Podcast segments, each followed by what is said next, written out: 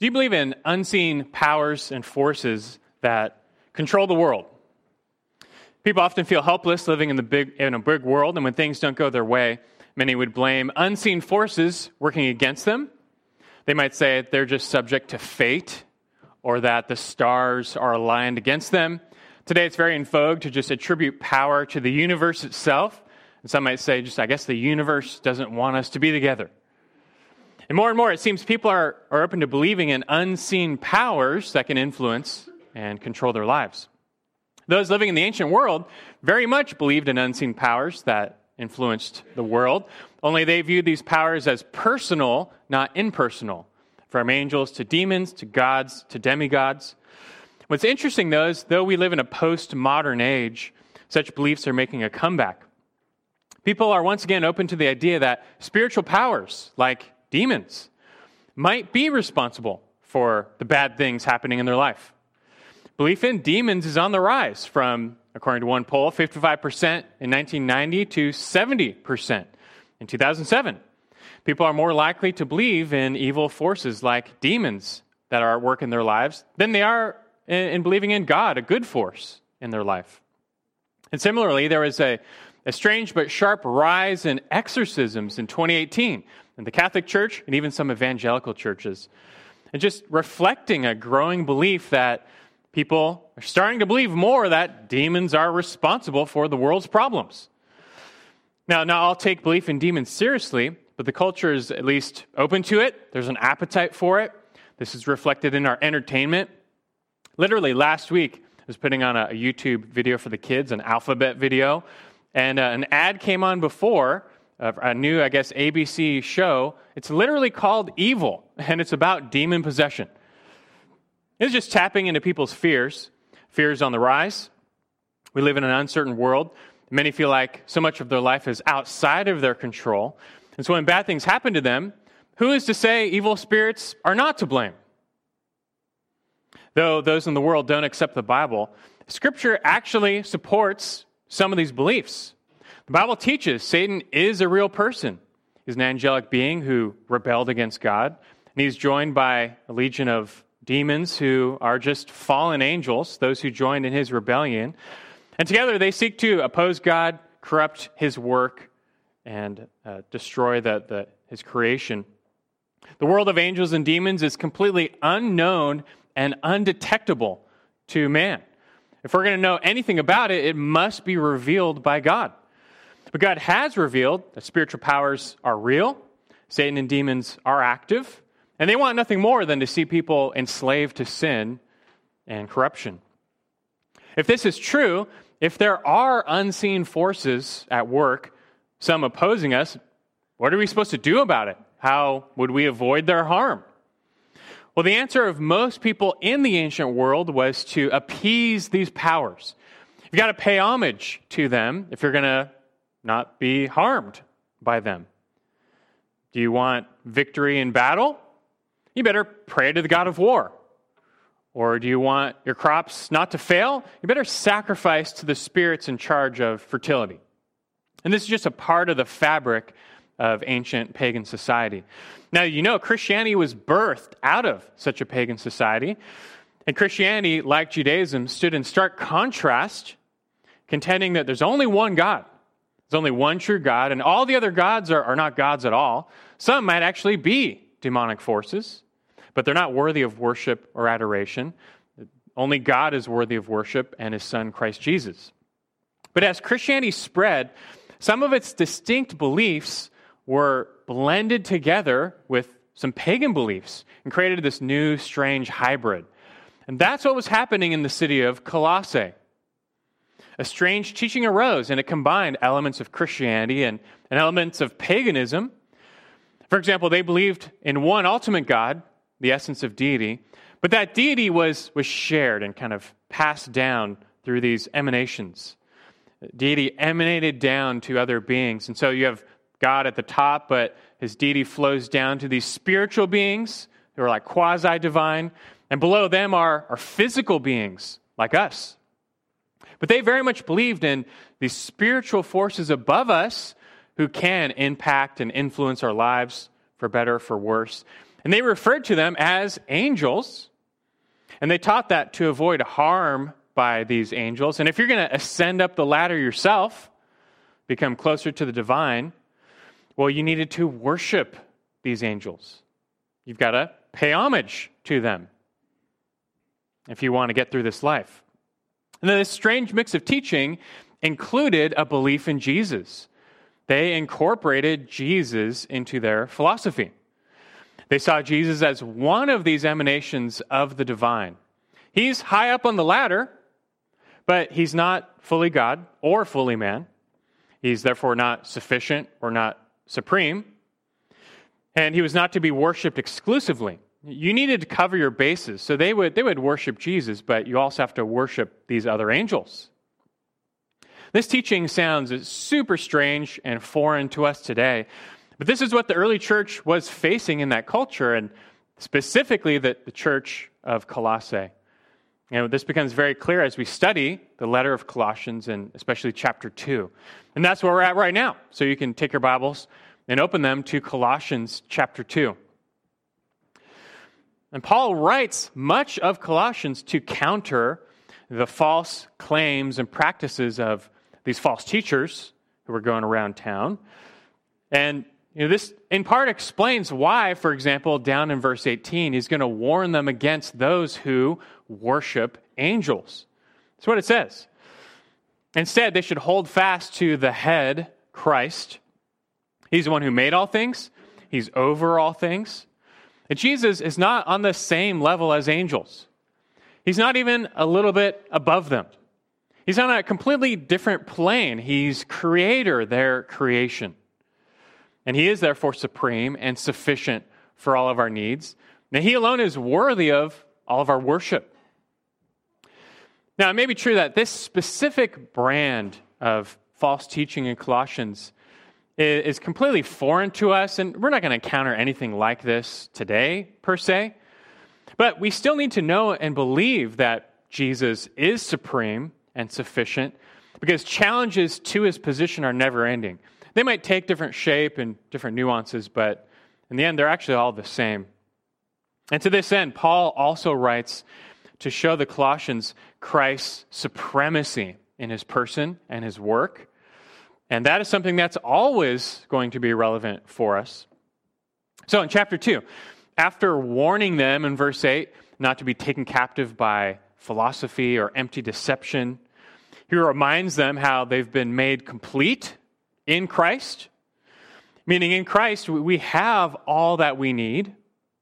I mean, Christ is the fullness of deity. How could he not be enough for us and for our real needs?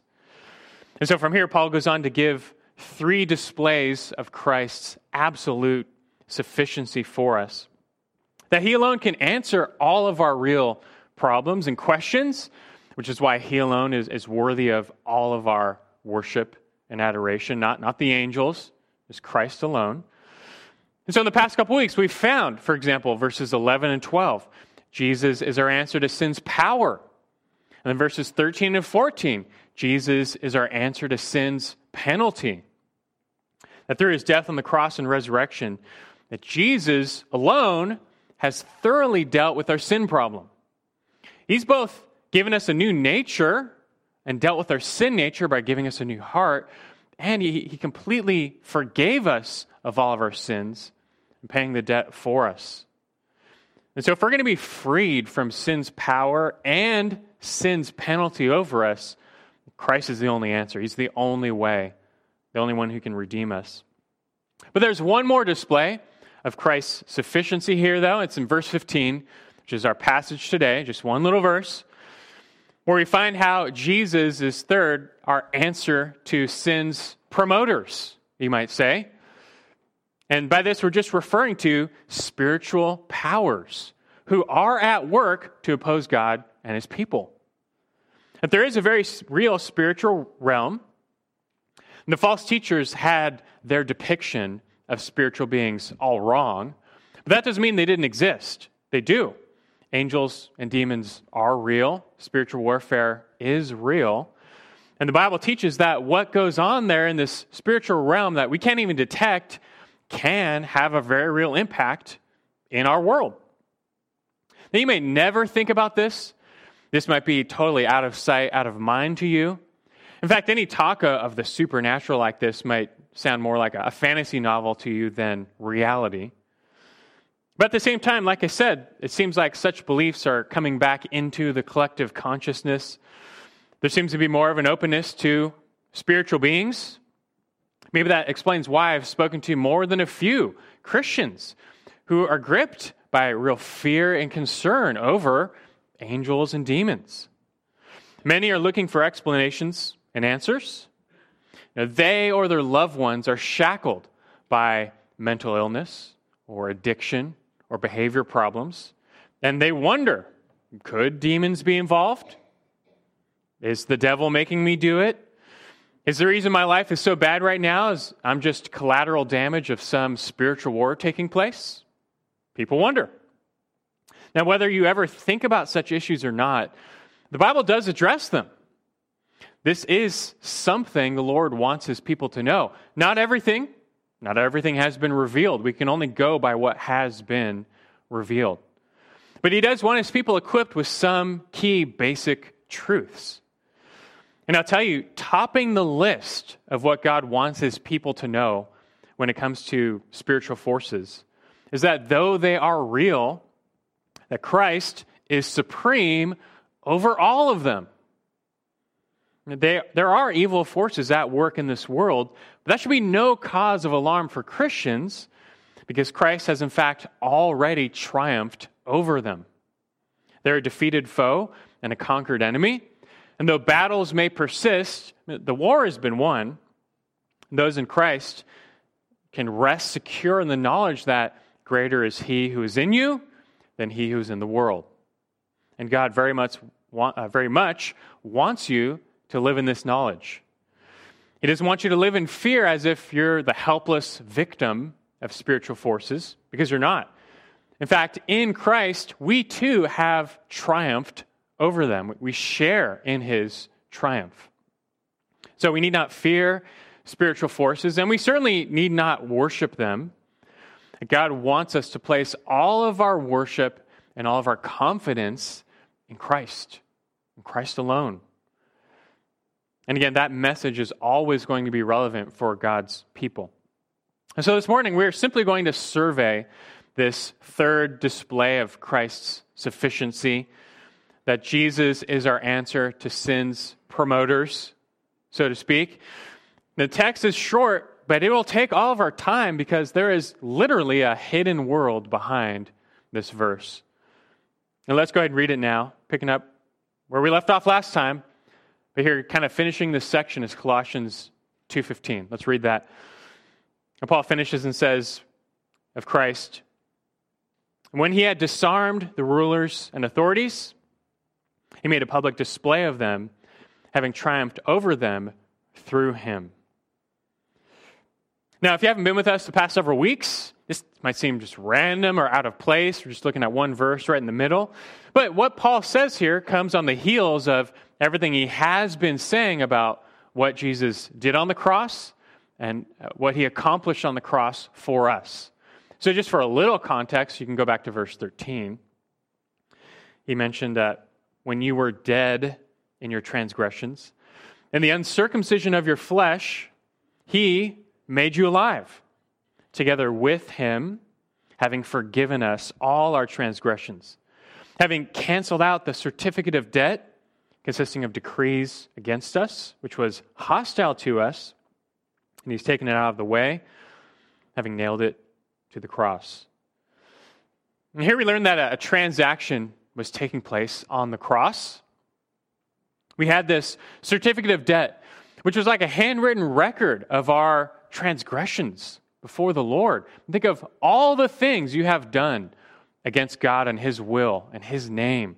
And imagine if they were all written in a book. It'd be a pretty big book. And we owe God a debt of perfect righteousness. We can't, we can't pay that debt. The certificate of debt testifies against us by which we'll be judged. But Jesus took, as we learn, this record of sins. He took this book and he, it's as if he signed every page. He crossed out our name and signed the pages as if our sins were his sins, as if our transgressions were, were things he had done and he had thought and he had said. He made them his own. He took our debt, and then in dying on the cross in our place, he, he paid for them all. And being the Son of God, he was able to pay for them all. And so we spent our time last week learning how Jesus conquered sin's penalty on our behalf by dying in our place. And that is that the greatest work and victory Jesus won on the cross. But that's not the only work he did on the cross. It's not the only victory he accomplished on the cross. It is the greatest, for sure. But on the cross, Jesus made another and related conquest.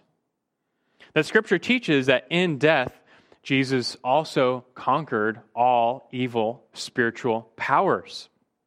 This is a real dimension of the atonement that's worth exploring. And so that's what verse 15 does. It gives us just a, the tiniest of windows, but we're going to explore it. Verse 15 mentions these rulers and authorities. You see that? We've seen these twin terms before. Like, go back to verse 10 of chapter 2. He says, that in him you've been made complete, and he is the head over all rule and authority. Now, you read these verses in English without much background or context. You might just think it's referring to human rulers and authorities. And Jesus certainly is the head over human rulers and authorities. But as you look deeper into these terms that Paul uses and how he uses them, it becomes very clear that these are referring to spiritual beings. And the word we use for them would be demons.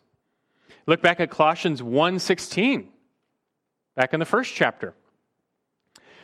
He says of Christ, for by him all things were created both in the heavens and on earth, visible and invisible, whether thrones or dominions or rulers or authorities. All things have been created through him and for him. Notice, all things have been created by Jesus, not just visible things, but invisible things as well. Not just things on earth, but things in heaven.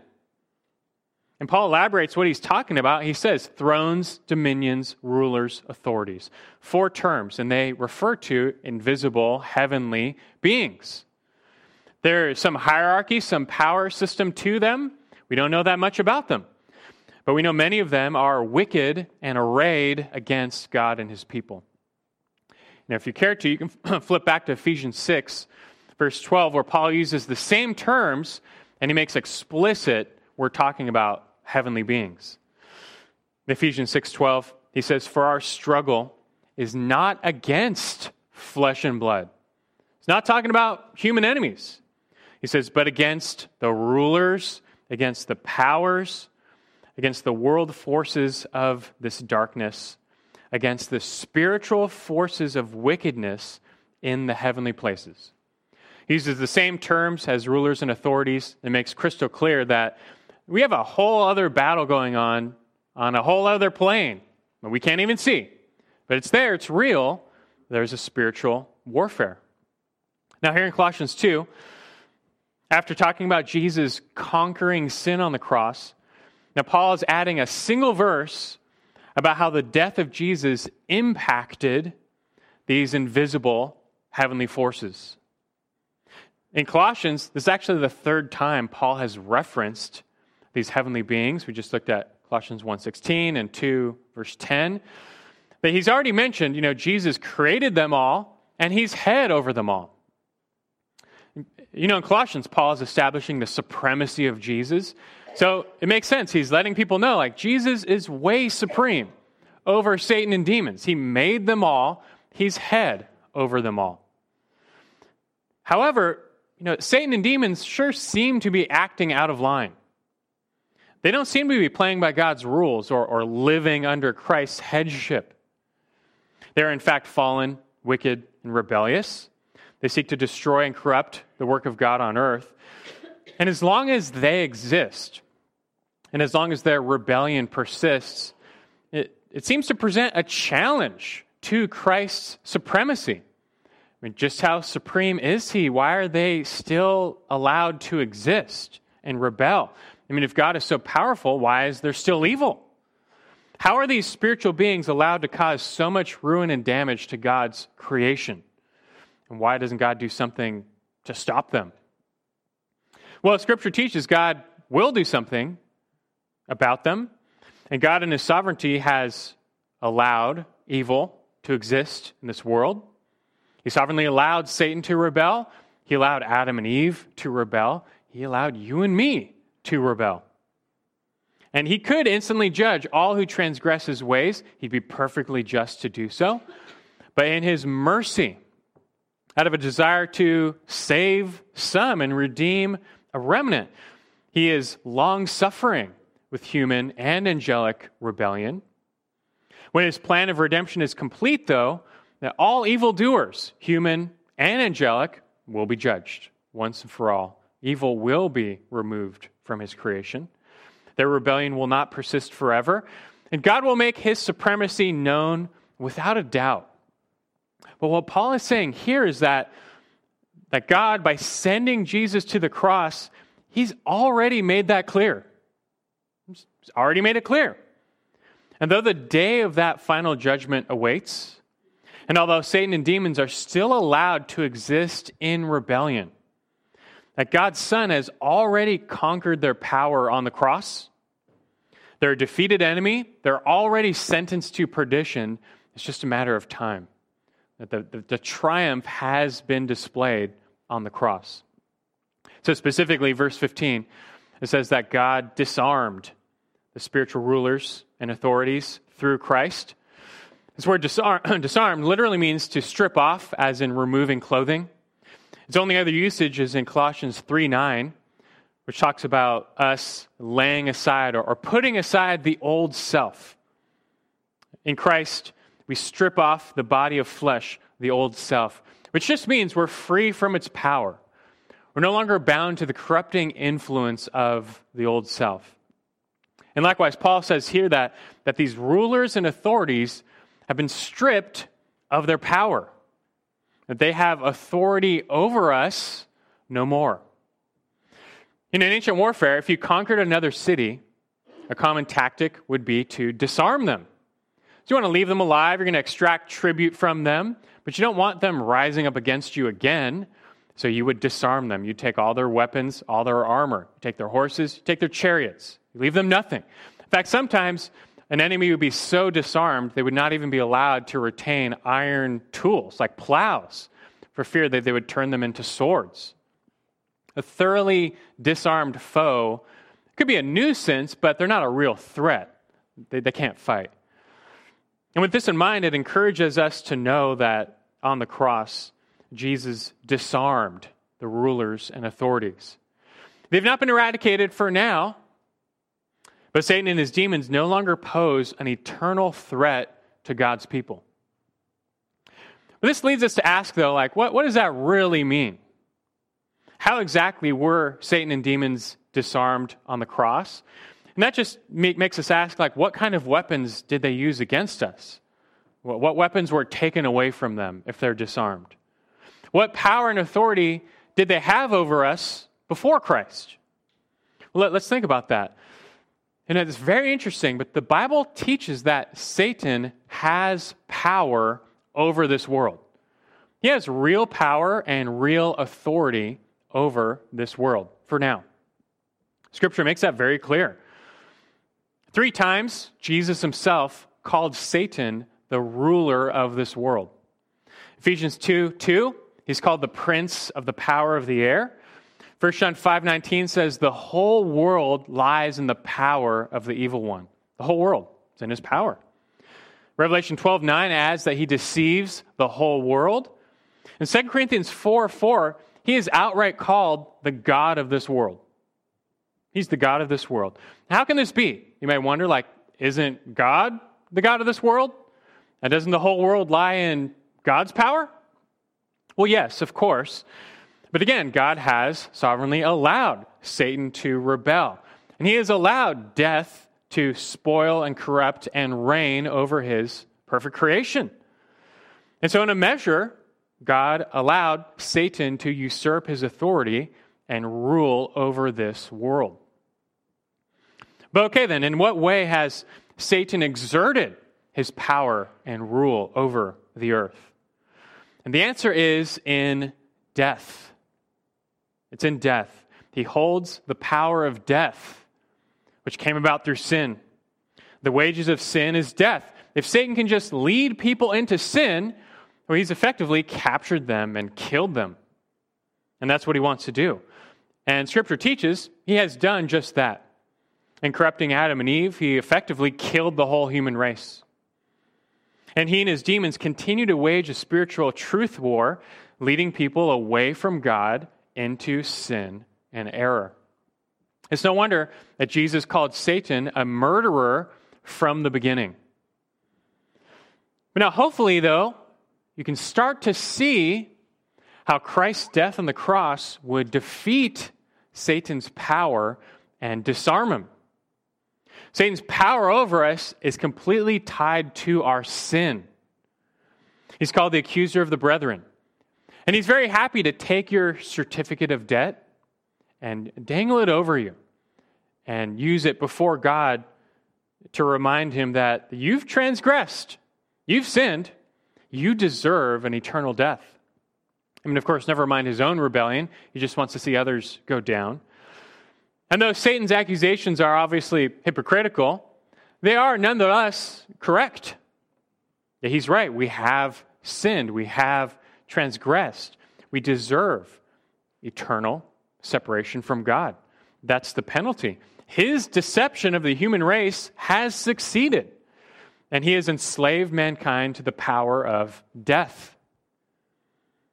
But what if Jesus did something?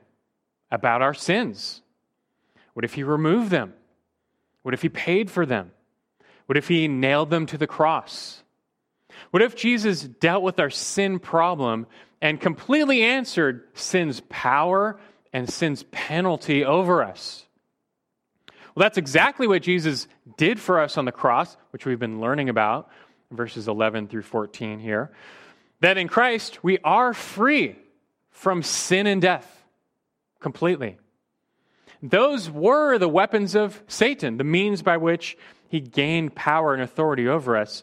But now, hopefully, you can see that because of the cross, he's disarmed.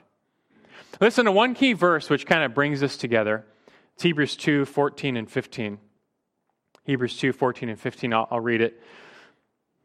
Where he says, Therefore, since the children share in flesh and blood, talking about us, that he himself, Christ, likewise also partook of the same, that through death he might render powerless him who had the power of death, that is, the devil, and might free those who through fear of death were subject to slavery all their lives. See, we were held in bondage to sin and death, and Satan brought that about. But Christ came and he used death itself to defeat Satan and his power. That Jesus redeemed us from the curse of the law, which is death, by becoming a curse for us, hanging on the tree. But as Christ himself conquered sin and death by rising from the dead, that Satan has no more power over those who are in Christ by faith. And in Revelation 1:18, Jesus said this. He said, "I am the living one.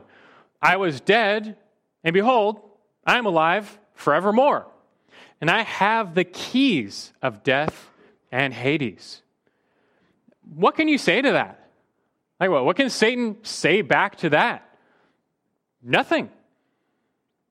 But these truths of Christ's victory over sin, death, and Satan, they're meant to encourage us to live in confidence. Because the one free in Jesus is, is free indeed.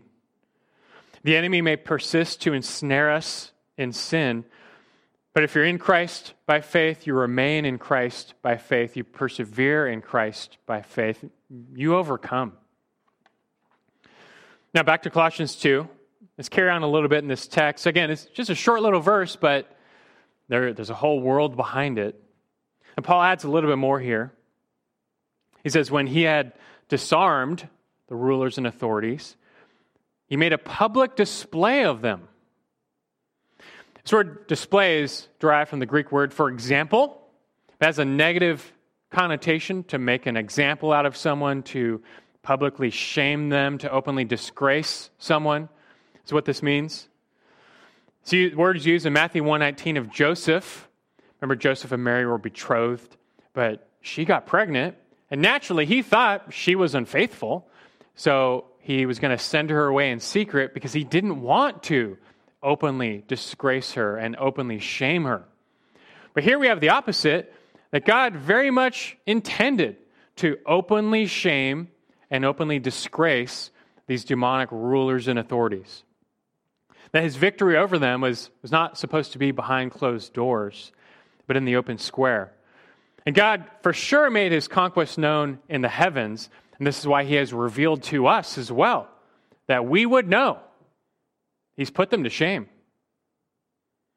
God very much, very much wants us to know that He has triumphed over all the forces of evil on the cross because He wants us to live in Christ in confidence, not fear. Now, speaking of triumph, you see on verse 15, he adds that God has triumphed over them through Him, meaning through Christ and His cross. There's a very specific word picture behind this term triumph and it pictures the Roman triumph, which was this old, you know, celebration or parade that was done to celebrate Roman rulers or generals who had come back after conquering an enemy. And the returning general would march through the streets of Rome. This was like an old publicity stunt before the days of modern media.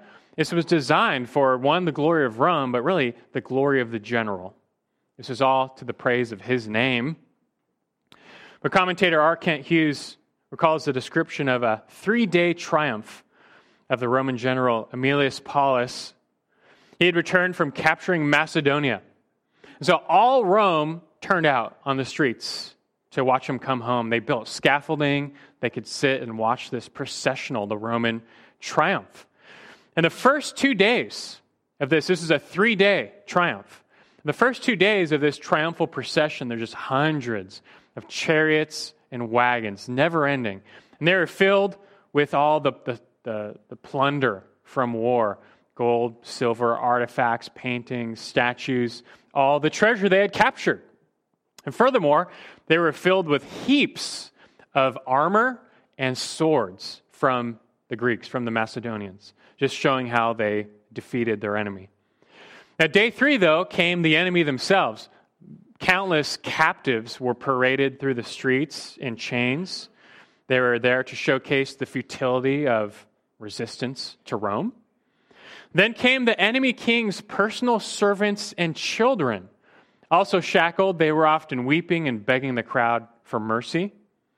And behind them came King Perseus himself, who's dressed all in black to symbolize a, a defeated king without glory. But he was not the end of the parade. The end of the parade was always the Roman general, the one who had conquered. And so the general came last. He'd be standing in a four horse chariot, wearing a robe of purple interwoven with gold, wearing a laurel wreath on his head, which was a symbol of, of glory and splendor. And following behind him was his army, who would literally be singing songs to praise his deeds. Rome was in many ways wicked, but this would have been a spectacle to behold. It's quite a spectacle. But with this Roman triumph in mind, and we get this amazing word picture of what Paul means here that God has led the defeated demonic forces in a triumph. He's put them on display, and he's put on display his victory and conquest over Satan and demons. That they're disarmed, demoralized, defeated foe. And granted, the day of their execution and total elimination from the earth is yet future. But you know, what can they do to oppose Christ, the conquering king? I mean, he holds the keys of death. And what can they do to oppose Christ's people? They can afflict and tempt and stumble, but they can kill no longer. For those whom Christ has freed, he is bound to himself, and there's no undoing those chains. Now, speaking of, we are actually part of Christ's triumphal procession. He comes as a conquering king who has raided enemy territory. And he invaded, he defeated the enemy, but he also set captives free. Didn't we learn this before in Colossians? We can go back to Colossians 1 13 and 14. Remember? It says that God rescued us from the domain of darkness and transferred us to the kingdom of his beloved Son, in whom we have redemption, the forgiveness of sins. We were in enemy territory, we, we were the enemy. But in his mercy, he did not judge us, forgave us, rescued us, took us out, brought us into his kingdom. And so now we follow Christ. 2 Corinthians 2:14 uses the same word for triumph, the same picture. It says, Thanks be to God who always leads us in triumph in Christ. And now we're, we're not the defeated enemy by his grace. We should be, but we're now part of his army following behind him, singing his praises. We are the captives who were set free in Christ to follow. He is our king now, and we are happily captured by him because in bondage to Christ, there's freedom from sin, from death, and from Satan. And once again, this victory all goes back to the cross. We see in the cross of Christ a display of God's wisdom and power and glory. That he took this symbol of death and defeat, but he transformed it into a symbol of life and victory. Now, of course, the cross was not the end of Christ's story. He died, he was buried, seemingly defeated by Satan and death. But Jesus proved his victory and power over death and resurrection. It's like Romans 1 4 says, He was declared to be the Son of God with power in the resurrection. The resurrection was proof positive that He won. He completed His mission, He paid for all of our sins, and He was triumphant over these very real forces of evil. And so now death is swallowed up in victory. And after resurrecting, Jesus then ascended to glory back to the right hand of the Father. And in fact, it's not Christ's death or his resurrection, but his ascension that is the capstone of his supremacy over spiritual powers. In taking his rightful place at the right hand of the Father, that God has completed this display that Jesus is above all. This, this is God openly shaming the rulers and the authorities that Christ has taken his seat at the right hand. No one can challenge him at the right hand. I want you to do this. I want you to turn back to Ephesians chapter 1. It's just back a few pages, and you know all the parallels with Ephesians and Colossians. Look at Ephesians 1 for a second.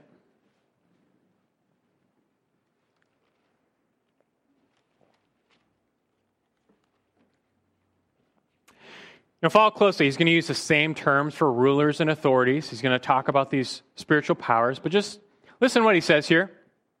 Ephesians 1, I'm going to start at verse 18. He says that I pray that the eyes of your heart may be enlightened, so that you will know what is the hope of his calling, what are the riches of the glory of his inheritance in the saints and what is the surpassing greatness of his power toward us who believe. These are in accordance with the working of the strength of his might, which he brought about in Christ when he raised him from the dead and seated him at his right hand in the heavenly places. How high up is that right hand? Verse 21 far above all rule and authority and power and dominion those are our key terms. He's talking about angelic beings. Far above them, though. He's seated far above them.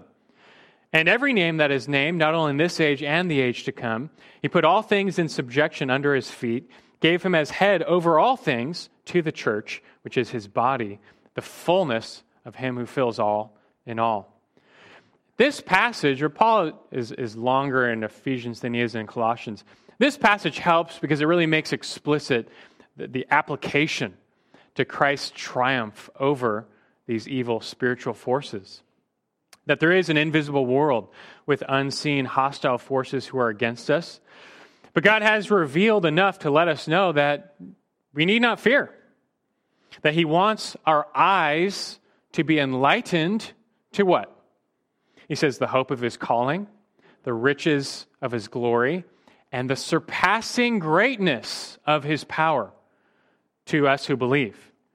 God wants us just to just stay focused on Him and His power, which is surpassing any other power. It's far greater. He has proven that in Christ His death, His burial, His resurrection, and then His ascension. And so now we are to live in confidence in our head, who's Christ. The head of the body of the church, He's greater. What's there to worry about here? that greater is he who is in you than he who's in the world. And all times, therefore, just we are to trust him, cling to him, pray to him. Being convinced that Christ is supreme dispels fear, and that leads us to live in boldness, and that's how God wants us to live, to live in faith, not fear. We serve the head of the church. He's the head of all rulers, he's the head of all creation. What is there to fear? God wants us to live in faith, not fear. Now, this does not mean, though, in the meantime, in this life before glory, we can grow complacent because Satan and his demons are still allowed to be in rebellion against God and his people. They cannot possess believers, it's not possible. And they cannot steal your salvation, it's not possible. But they can afflict and they can tempt and therefore, we are told to stand firm against their ways. And so, you know, Ephesians 6, if, if you don't, well, turn to Ephesians 6 and look at verse 11. What we are told to do in light of these spiritual forces. We don't need to worship them, we don't need to pay homage to them. No, verse 11, he says, Put on the full armor of God so that you will be able to stand firm against the schemes of the devil. He's still scheming to ensnare God's people. But even here, Christ's triumph empowers us.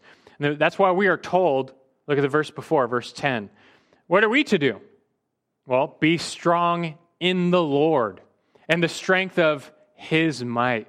We don't have strength to fight Satan and demons. Their power is actually much greater than any human, but our head is much greater than them and in that we are secure. For believers, Satan is like a snake that has been defanged. It can strike, it can hurt, but it cannot kill. The enemy has been disarmed, and in the meantime, we have been armed. We are given the armor of God. Now, the thing is, though, even as you study the armor of God in Ephesians 6, do you know what it represents? You realize what the armor represents. It's a metaphor. We don't literally have armor. But Paul tells us as you read what it represents. It represents truth, righteousness, the gospel, faith, salvation, and the word of God. Just read the, the passage. And literally, the armor is simply a metaphor for all the truths of the gospel of Jesus Christ. That is how we wage spiritual warfare. You don't need holy water or, or exorcisms. We extinguish the flaming arrow of the evil one just by the truth. And for those in Christ by faith, Satan can no longer bring about an eternal death. He is very happy to sideline believers, to stumble them in the race, to make them as ineffective as possible for God's kingdom. He does that in ways unknown to us, undetectable by us. We don't have eyes to see. But if he can just get us to doubt our salvation, to believe we're still condemned, to wallow in guilt. If he can get us to just take our eyes off Christ and his cross, he will succeed in putting us on the sidelines. The enemy is still waging a truth war, but this is why God has now armed us with the truth. And this is why Paul prayed in chapter 1 that your eyes would be enlightened. To what? To just the truth, the truth of Christ and his gospel. You need to be so filled with the truth of Christ's gospel and so convinced of his supremacy, there's just no room for error, lies, and the deception of the enemy. There's an old story of the reformer Martin Luther. He recalls one time having a war in his own mind as if Satan was accusing him. And the evil one constantly reminded Luther of all of his sins. He would tell him, like, you've, you've done this, you've said this, you thought this, look how, how much evil you've done. And Luther said back in his mind, Is that all? And the devil said, No, that's not all. He brought up more and more. He listed more sins of Luther, reminding them how evil they all were. And Luther said again, Is that all? Bring them all. And the devil said, No, that's not all. If I brought them all, the list would wrap around the world twice. But Luther said to the evil one, Just bring them all. And so the devil brought up every single sin he could think of. And finally, when the list was exhausted, Luther replied, Now, just, just right at the bottom of this list, the blood of Jesus Christ cleanses us from all sin. And we need that, that same reminder of the same gospel. That when we are accosted with fear, doubt, guilt, error, deception, and temptation, whether it's coming from our own flesh or spiritual forces, we don't know. You can never tell. But the response is the same, which is why it doesn't matter. The response is the same. Just fly to the cross. They remember that the sufficient Savior and the finished work He did on your behalf. You know, more faith in Christ is always the answer. You can know for sure that the last place the evil one wants you to go is the cross. He's happy to see your mind occupied with something else. And this was Paul's concern for the Colossians that their minds would be taken captive by empty deception and the world's philosophy. Remember? And I wonder how many of those false ideologies were actually the doctrine of demons, as Paul says in 1 Timothy. This was Paul's fear for all the churches. Listen to what he says in 2 Corinthians 11, verse 3. He says, I'm afraid that as the serpent deceived Eve by his craftiness, that your minds will also be led astray from the simplicity and purity of devotion to Christ. You see, this is the truth war that's being raged. But we overcome by continued devotion, just that the purity and simplicity of devotion to Christ. Now, He's the answer. He's the only answer to our needs. He's the answer to sin's power, He's the answer to sin's penalty, and He's the answer to sin's promoters. And when Satan accuses, well, Christ pleads. We have now an advocate with the Father, Jesus Christ the righteous, and that we just simply need to trust in Him.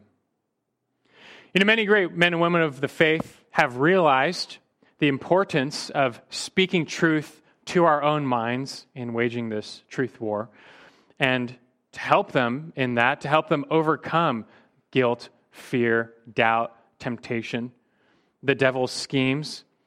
They took to put God's truth to song as a way to, like I mentioned uh, in the morning, to renew the mind and worship God at the same time.